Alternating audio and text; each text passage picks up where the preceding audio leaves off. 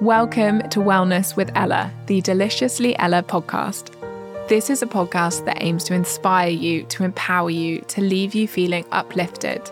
And each week, I want to share what wellness really looks like as we unpack the simple tools that have helped each one of our guests turn a negative into a positive and unlock true happiness and genuine health. And by health, I don't mean how they look, I mean their energy, their excitement, their fulfillment the question is how can we all get more from life? Our guest today is Caggie Dunlop, who is someone I've been very excited to get on the show. I've been listening to her podcast, Saturn Returns, for a while. And I think Caggie's extraordinarily vulnerable in the way that she talks about perfectionism and in delaying happiness until you feel like you're good enough for other people to accept you. So you might know Caggie if you're in the UK as an early cast member of Made in Chelsea, which is the E4 show that set out to shine a light on the lives of affluent 20 somethings living in London's most exclusive postcodes. And at a very young age, she was thrust into the public eye almost overnight. It was one of the first reality TV shows in the mainstream, certainly in this country. And she said that was an experience that contributed to some of her most self destructive behaviour. And at 27, she moved to America, and that's where she started to realize that something wasn't right, that her self esteem was at rock bottom, that her self worth was at rock bottom, and something started to need to change. She describes this period as something that turned her world upside down, and she decided that was the moment to address her relationship with herself and unpack these perfectionist traits. She was incredibly honest in this episode. I was very, very moved when I was re listening to it, particularly about this sense of waiting to be loved, waiting to be accepted. I think there's a huge amount in this push and pull between fitting in and being who we really are that so many of us can relate to I think it's a very thought provoking episode. I know I really did genuinely take a lot from it on a personal level, and I'm just very grateful for how vulnerable and how honest she was with us. So I hope you enjoy it. And Caggie, welcome to the show. Oh, thank you for having me. I've listened to a lot of your podcasts. I've been in quite a journey of self development and self discovery kind of back end of 2022. And uh, there was a lot of wisdom in your show that was so apt for a lot of what I was thinking about. So I've got a lot of questions for you. But before we kind of go into that, I wondered if you could introduce yourself to our listeners, obviously from the outside, people might know you from your podcast, hosting your show as an author, as a former TV star, and so on. But who do you feel you really are? What would you want people to know about you? Well, that's a really good question. In a shorthand version, um, I am the host and founder of Saturn Returns, which is a podcast, and author of the Saturn Returns book, which is all about kind of initiating into adulthood. And your Saturn return is something that happens in your late 20s as Saturn returns back to the same place in the sky it was when you were born. And with it brings this cosmic coming of age, really, and a lot of trials and tribulations, a lot of questions, and it can be a challenging time, but it's ultimately one that kind of brings you out the other side a more authentic version of yourself.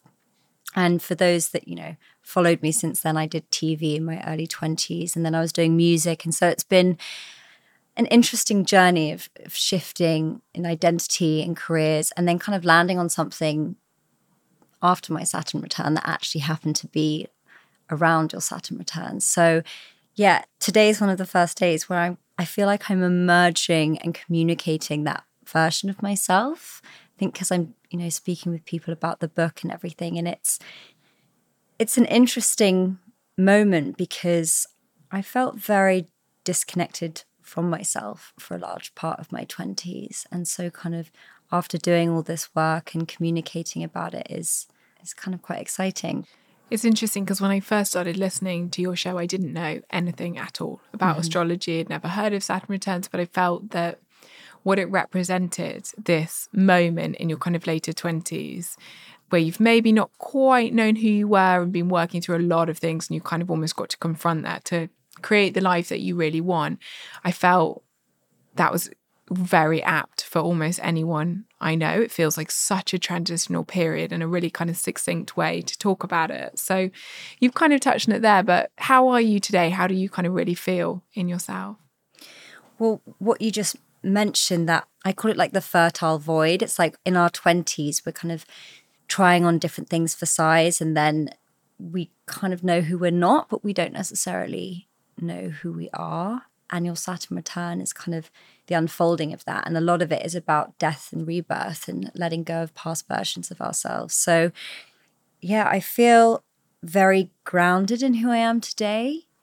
But for the majority of my 20s, that was not the case. And it was, I guess, my journey to become, you know, a more fixed, anchored person, really which is ultimately, I think, what so many people want and what I so want this show to be about because we've spent so long, sort of five years or so, talking to different doctors and scientists about all the kind of ins and outs of the science of wellness and well-being and why sleep is good for you and what meditation does to your brain. And it's been absolutely fascinating. But i think what I feel so strongly now and what I really want to kind of delve into is the fact that people are so inspired by people and mm-hmm. we all have difficult periods in our life, whether it's with our physical health, our mental health, our emotional health, with grief and so on.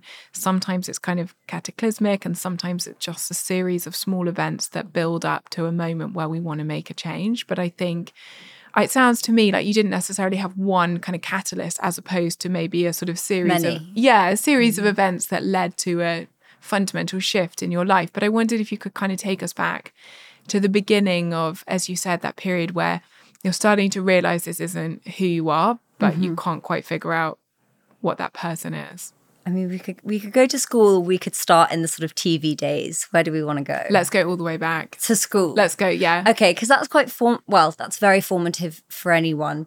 When I was fourteen, I I was very introspective. I used to love writing poetry. I was quite. There was a sort of melancholy about me, but intuitively, I kept that quite hidden because I didn't really see other kids or teenagers kind of operating that way. And the way that I internalized and viewed the world, I was like, there are certain people that seem to have like that are happy, that that are aspirational, that people that the boys like, that the girls want to be. And did you feel you weren't no, one of those people? I did not feel like I was one of those people at all. And then, but I longed to be, you know, I, and and the aspects of myself that didn't fit into that, I kind of wanted to cut away. And the reason this is all important is because I think a lot of us feel that way and we kind of spend the next part of our life trying to fit in. And as human beings, we have these very, like, two often polarizing desires. One is to be our authentic self, to be our, you know, to live our truth. And the other is to, to belong. And we will sacrifice our authenticity in order to, to belong. And that means that we'll will kind of deny who we truly are to fit into certain situations, certain social groups.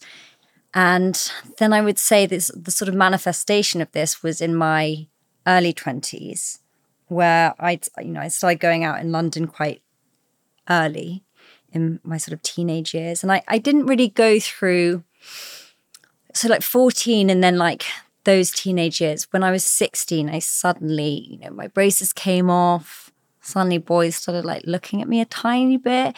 And I wanted to just be this person, again, this person that I'd observed, but it wasn't who I truly was. But I would say the manifestation of that was, you know, doing Made in Chelsea. That represented who I thought I needed to be to fit in. And who was that? Someone that was kind of really outgoing? How do I say this delicately? It was a sort of perhaps a more watered down version, you know, more one dimensional. Because again, those like melancholic aspects, those the darker like aspects of myself, and I don't mean that in like a negative way, but in the sort of emotional sense, I kind of thought that that wasn't acceptable. And I thought that like going out all the time and being liked and loved by everyone was what would make me happy and have a sense of belonging and then that just that just wasn't the case because i think that those versions of myself became more polarized. And the way i write about it in the book it's like almost like a jekyll and hyde thing. You know i was behaving out of alignment with i guess my true nature in many ways. But i think that's something I certainly can relate to so deeply, but I imagine everybody listening can, which is that I think when, especially when you're younger, but I think it's a very difficult thing to shake. And I think certainly I feel like I'm always working on that in that sense of, you know, I felt very similarly to you growing up that I needed to be a certain person that I just fundamentally wasn't. Mm. And I found it quite difficult to accept the fact that I never, you know, I never liked going to parties. I never wanted to go out. And I remember even my mum saying to me, like, it's a bit sad that you just want to stay at home and watch X Factor with me.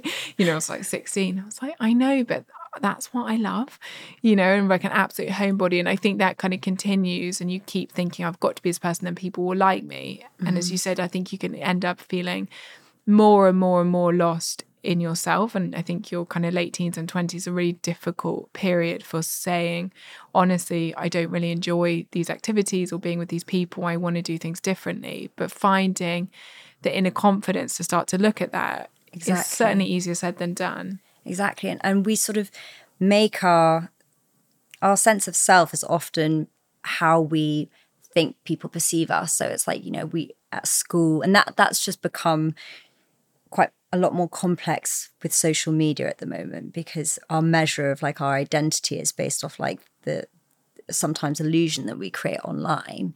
But if you know when i was growing up it, it's based on how people respond and react to you. And then for me, going out and partying was like, yeah, how I felt. I just did a lot of that, but then I would become quite unhappy as a consequence.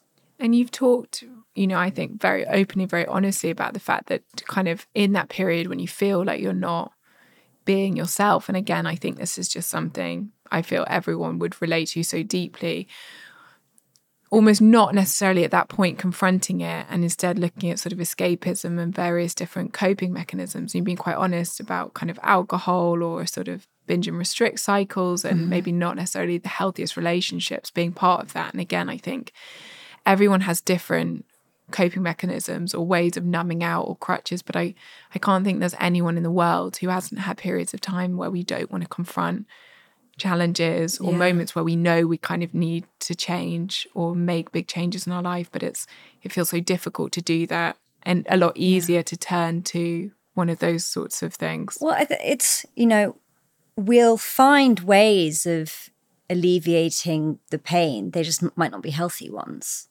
or and, necessarily constructive to yeah. shaping it for the long term well we don't, i don't even think we have that awareness most of the time you know. I don't think people necessarily know that they're drinking because they're in pain in some way. I don't necessarily think people have that awareness sometimes ever. Yeah we just create these strategies or tools to get us by and then hopefully through life and through introspection and self-awareness you can actually say okay and uh, it was really important for i think it's important for everyone to acknowledge that all their perhaps toxic coping mechanisms don't make them bad people. And those things aren't trying to harm you, they're trying to protect you. And like, I don't know if you've ever heard of internal family system therapy, but it's kind of this idea of like owning all parts of you and recognizing that you're behaving in that way because you're trying to stop something from happening to protect yourself. And when you kind of make peace with that, you can then reprogram it and use something healthier. One of the things that resonates with me so deeply is that talking about changing habits that we feel potentially aren't helping us and are kind of ways of numbing out or avoiding things. So often when we look at making these changes, we know, we kind of deep down know we need to make them. Mm-hmm. We do it from such a negative place. To your mm-hmm. point, we do it because we think that we're useless or we're failing, that we keep turning to this or that we can't make the change. And we do it from such a low place of self esteem as opposed to really kind of doing it in a very, very self compassionate way. And I'm very conscious this episode's coming out in kind of early part of the year. And I think that kind of like January, February time is sort of rife with those sorts of conversations where mm-hmm. you don't sort of, you're not good enough as you are, mm-hmm. change every fundamental part of yourself. And you, are doing that from such a negative place. But I wondered if you wouldn't mind almost taking us back to that time and kind of how you were sort of like using things like alcohol as a way of escapism potentially. So people's relationship with alcohol is obviously very unique and personal. And it's not a one size fits all thing by any means, even though I feel it's often sold that way. But for me, I sort of at some point started using it as a, a, means not only for escapism but for sort of shape shifting so that sort of notion of be whoever you need to be to fit in alcohol was the way that i could be a chameleon in that sense but did also, you feel like it gave you the confidence to do that yeah and also i i remember um one of my best friends i think maddie shaw do you know maddie yeah. she i think it was maddie he's because i've known maddie since i was about three. And for those listening, she's also works in the nutrition space. And she was like, there's different versions of Caggie.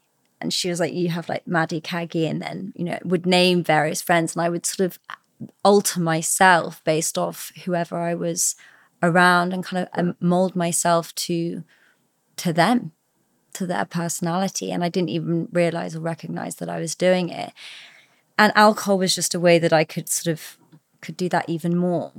And like I said, it also was something that began to be a form of escapism. And that's when I started to recognize I was like, okay, you know, I guess I'm an extremist by nature. So for me, remaining kind of neutral was so, so, so foreign. I was one, you know, it was sort of, and that was related to the way I approached my body and, and food as well. It was this kind of like, indulging or deprivation or sort of it was all very extreme and that was the same with my relationship with alcohol so that that took a lot of effort to reprogram and kind of unpack what was going on. And and you know like i said at the beginning it's it's a deeply personal thing for everyone and there's a whole spectrum. And i think that you can push yourself up and down that spectrum depending on your sort of sovereignty around your behavior. And so I, I, I knew that for me, abstaining from that was the only way that I was going to stop that coping strategy.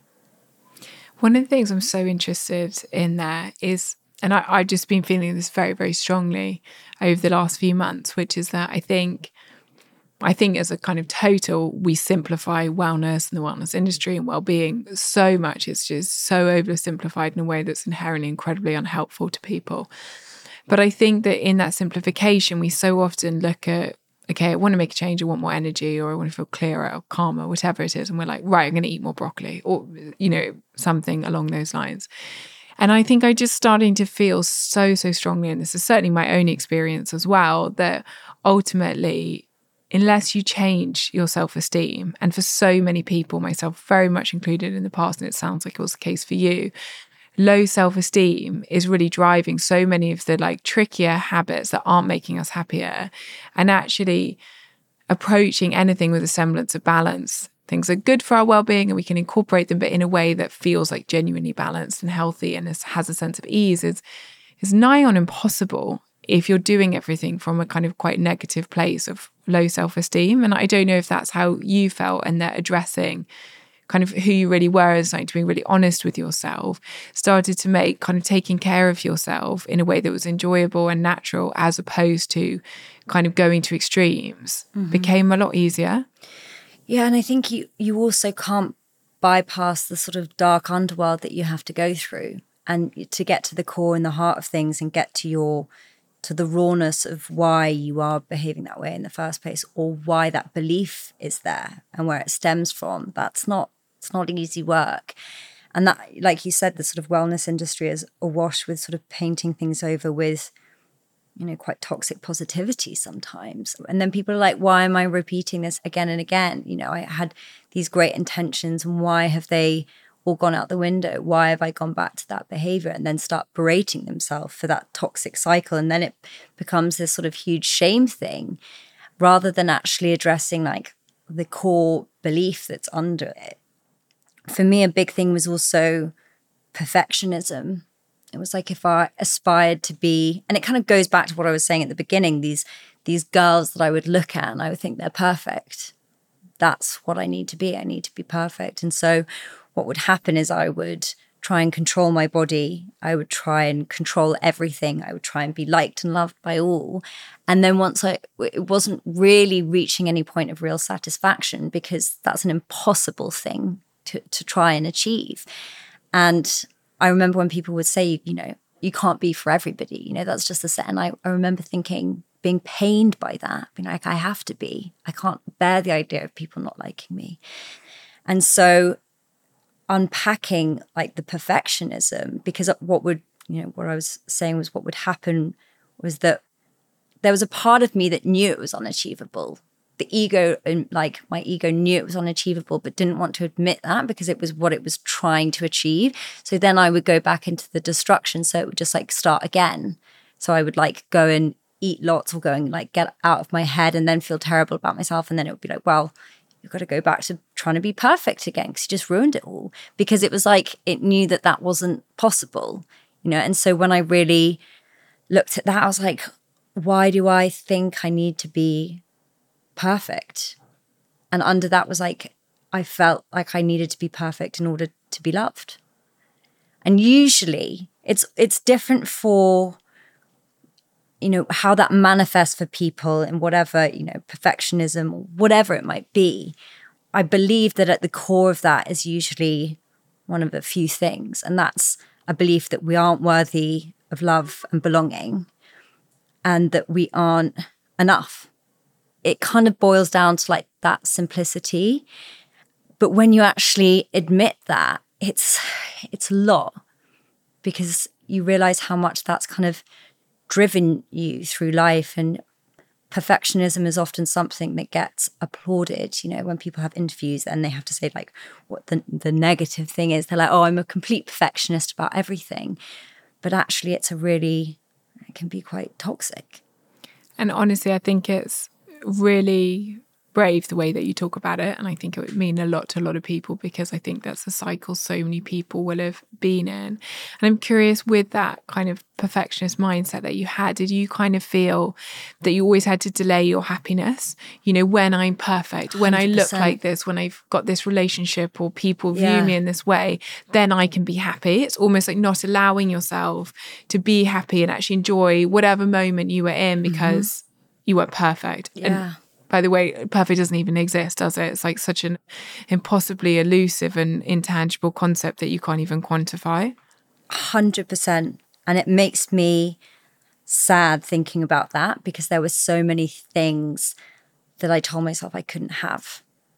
And it and it stalled me a lot in my 20s because I kept pushing the can down the road, you know. And I would sabotage situations because there was this feeling of unworthiness, even with good opportunities that came by. It would be like, no, no, no, I need to do this. And, you know, on a smaller scale, it would be like, you can't go to that party because you don't look good. Or the bigger scale of like sabotaging an opportunity in work because you don't feel worthy of deserving it. And that's, that's kind of heartbreaking, I think. It is. It really is. And I think it's I feel quite strongly that I think a lot of people probably and like I've definitely had periods like this as well. You're kind of missing your life because you're missing there's life. so many amazing things, even the tiny little things that can happen every day or potential opportunities or just moments for joy.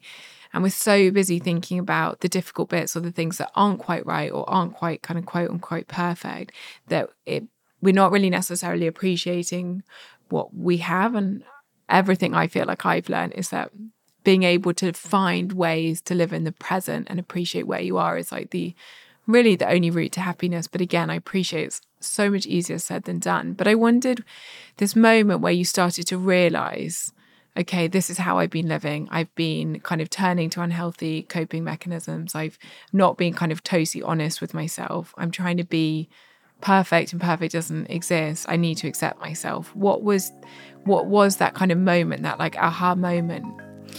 I'd say there were a few.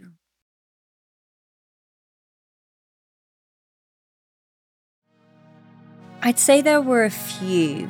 And I, you know, I always, when people say they're at a rock bottom, I always have this sort of quiet excitement because I, I view them as synonymous with spiritual awakenings. And when people suddenly kind of have that aha moment. And for me,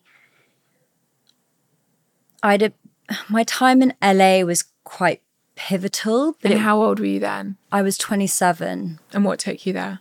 So I, I was kind of chasing a dream, like many other hopeless romantics that moved to LA. I, you know, I too had big dreams, and I was working in the music industry. And again, to go into that perfectionism, I had this idea of like what I needed to achieve in my life.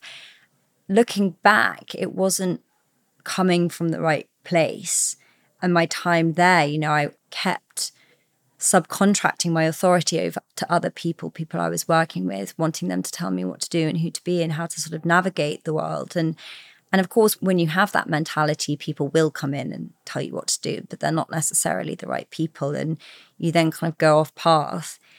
And I I remember just feeling this sense of time and like the window was closing on that moment of opportunity. And I was just sort of stood in front of it, motionless and frozen.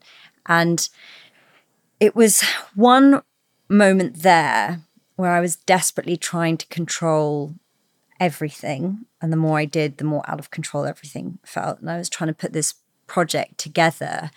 And I was driving to the studio in Burbank, which is a place in LA. And I had a panic attack. I uh, had to pull over the car. I was on the phone to my mum and I couldn't breathe. It's making me struggle to breathe thinking about it. And I just felt like everything around me was closing. And that was a big catalyst for me coming home. And even within coming home, I think was an act of, of surrender, of just like, okay, I'm, I'm trying to force something and it's just not feeling, it's really not feeling good.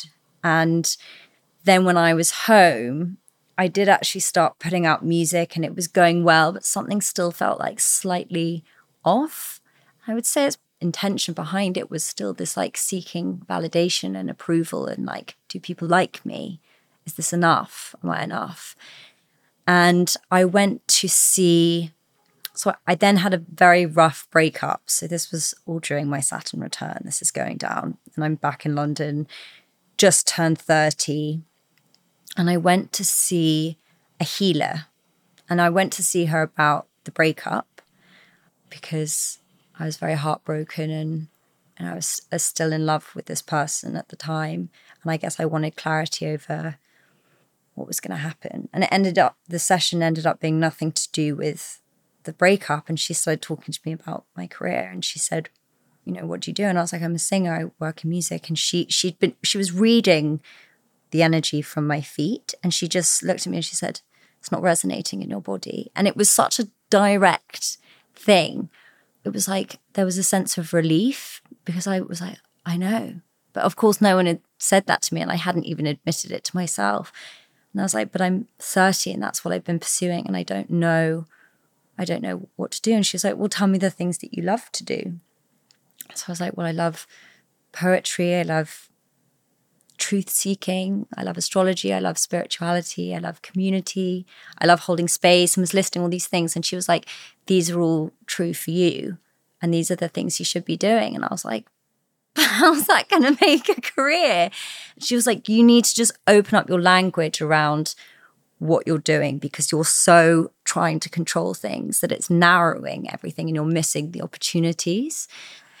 And I remember after that experience leaving, feeling like the biggest weight had been taken off my shoulders and like suddenly for the first time I was kind of running downhill again and felt felt free but also I realized that the only person I, I, felt like I had all these opinions of people pushing me up this hill, but it was actually just me. It's just all this pressure I was putting on myself. So a big sort of mission statement of mine is like, don't be afraid if you don't know what you want to do with your life or that you feel you're at a certain age and that everything has to be sorted. And i think that that's this this lie that we're told around being 30 that everything has to have filed itself into some kind of meaning already and it's fixed.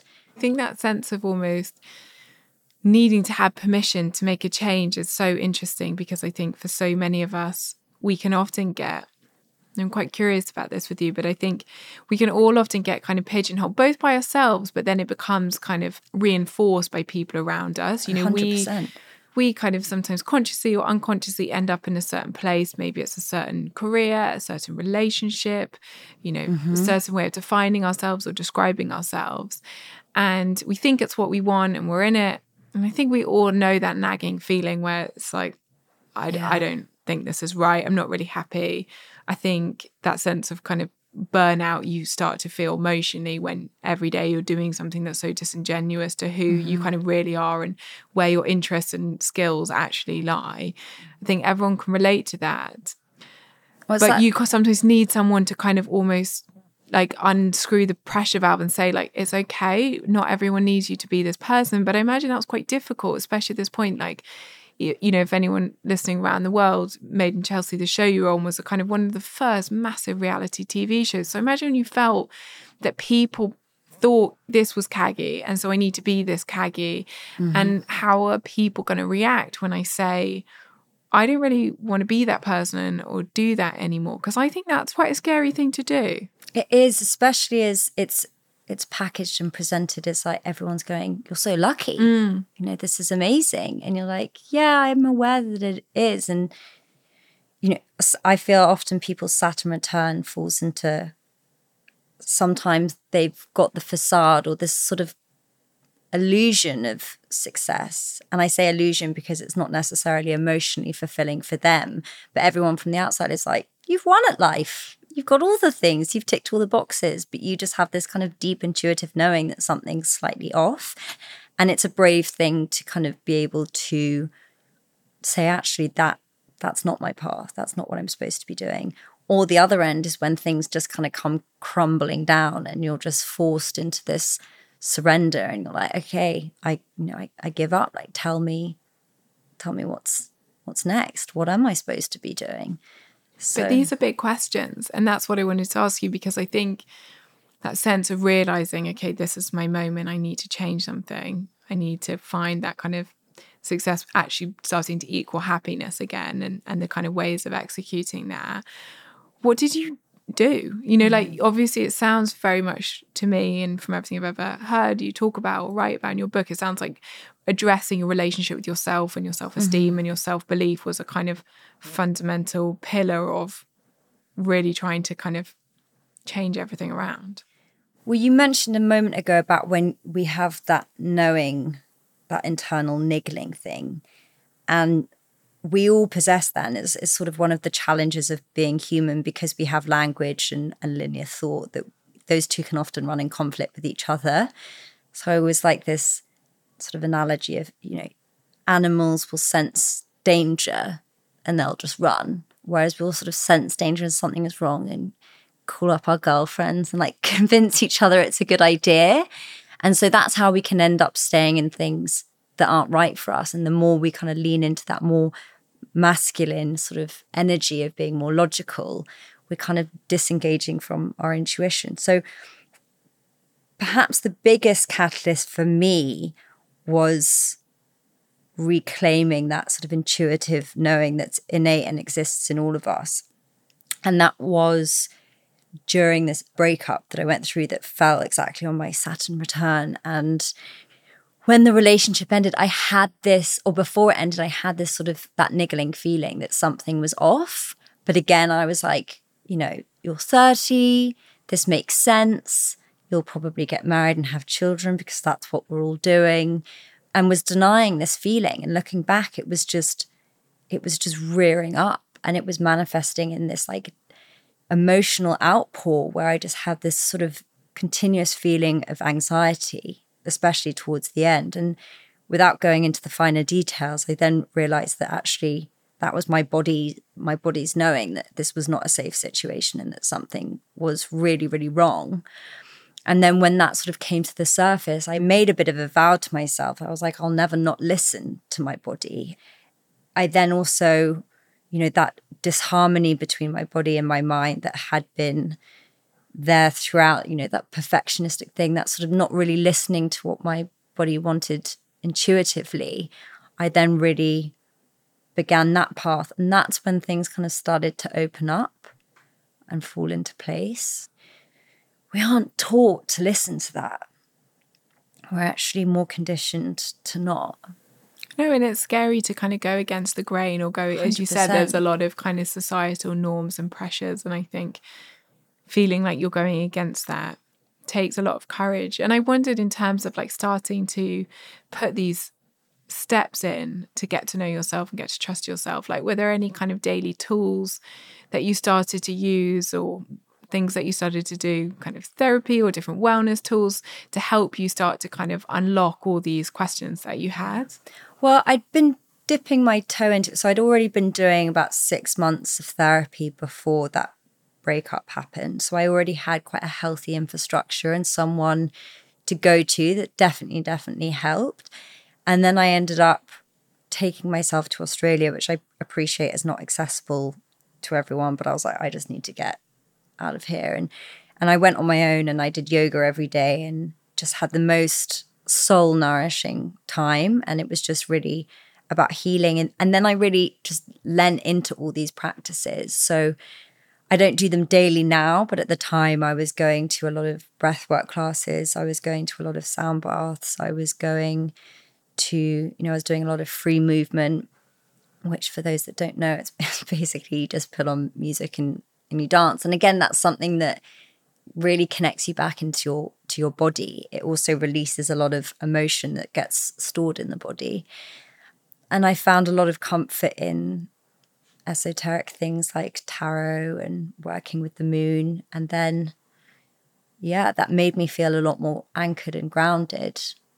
And I kind of felt I found a community and a language to speak that resonated with me.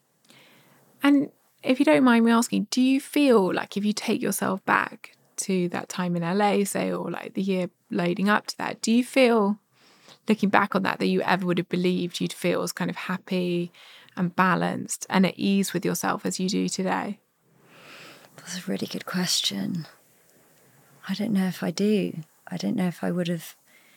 I never would have imagined I'd be working in this space doing what I'm doing now.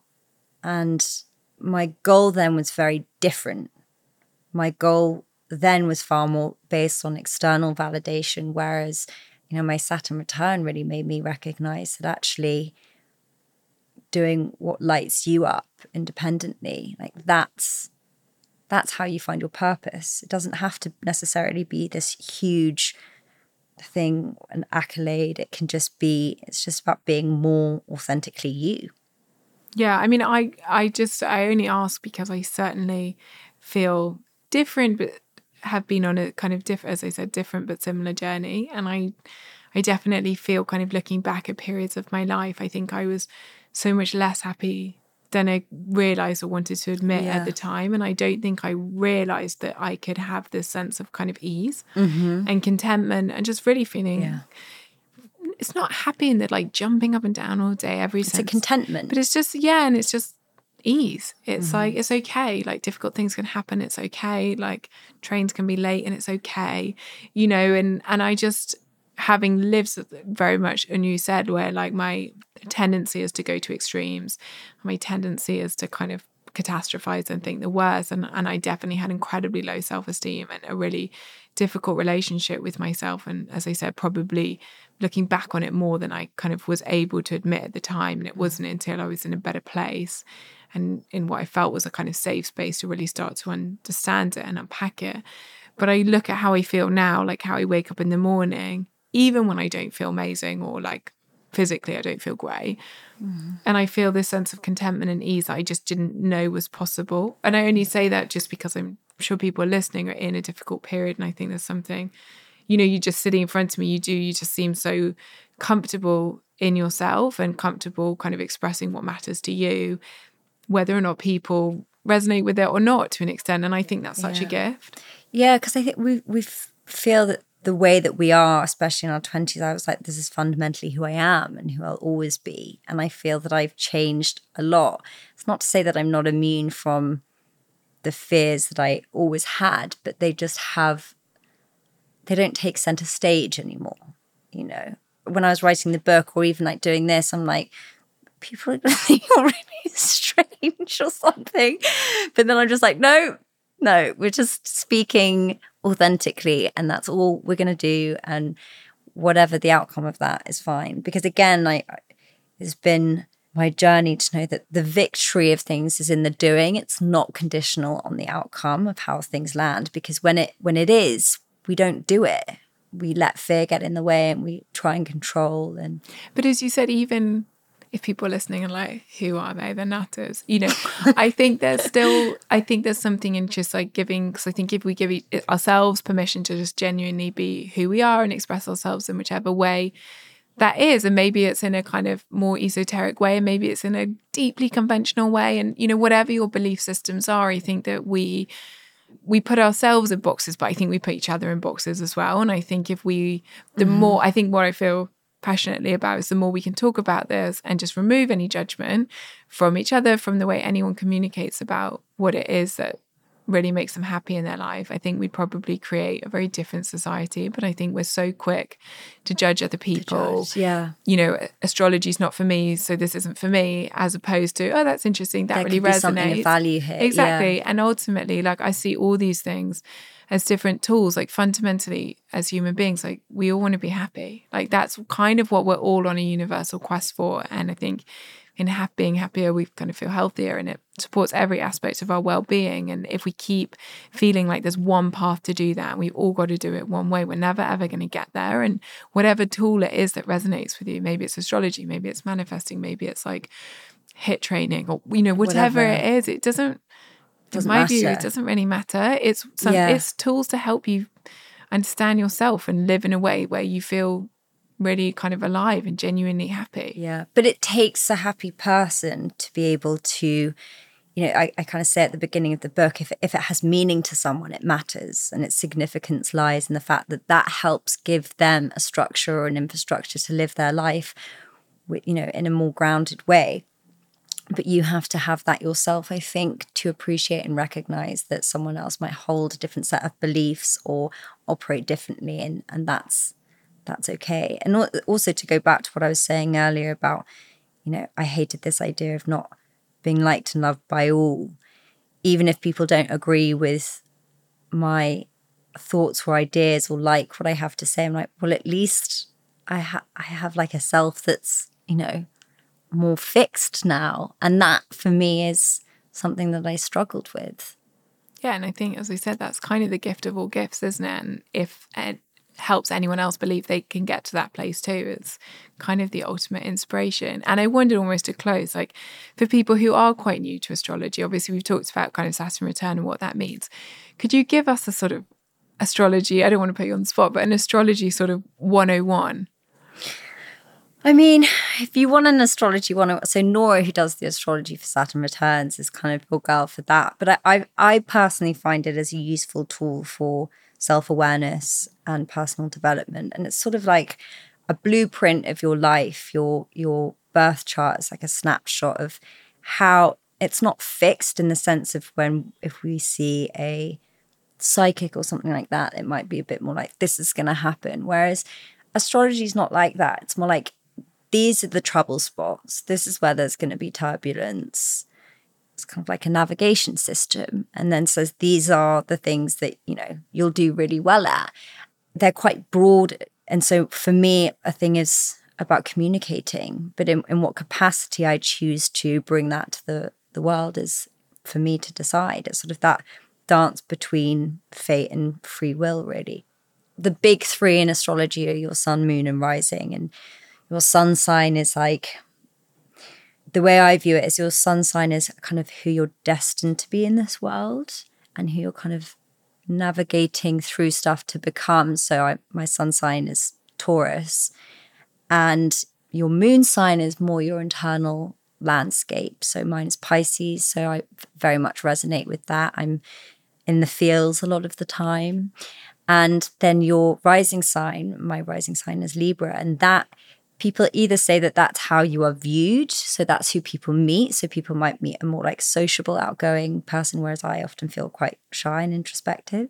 But it's also how you kind of get to that sun sign. So like for me people being sociable connecting is how i kind of reach that point. So those are kind of the useful ones but it can get very complex and it's vast in terms of what you can know. So, for anyone intrigued, I would suggest that they do a reading.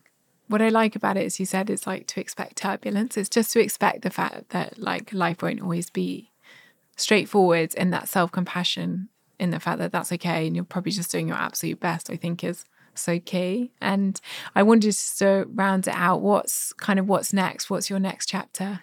Well, that kind of ties into what I just mentioned about the sort of sun, moon rising. And, you know, when you have that indication that something, not that something's off, but that you need to adjust or things don't feel in flow. And I feel I've, I'm still doing a lot of service to Saturn. And that's been perhaps because the Saturnian lessons for me felt so foreign because I was so unanchored and undisciplined that actually I've benefited a lot from them and, and also found it important to share those lessons. But now that I'm kind of coming out the other side of that, I feel that I'm going to move into a more sort of Venusian, Taurian energy, which is going to be more about self expression, creativity. I have a couple of other projects that I want to bring to life. And I feel that the area personally that I'm going into, and also I feel that will be professionally too, is, is sort of love and relationships. Amazing. You can see the confidence that you have in it and it's it's really inspiring. So oh, yeah, just a huge you. thank you for being so vulnerable and so open because I think it will have meant a lot to a huge number of people listening. Thank you so much for having me.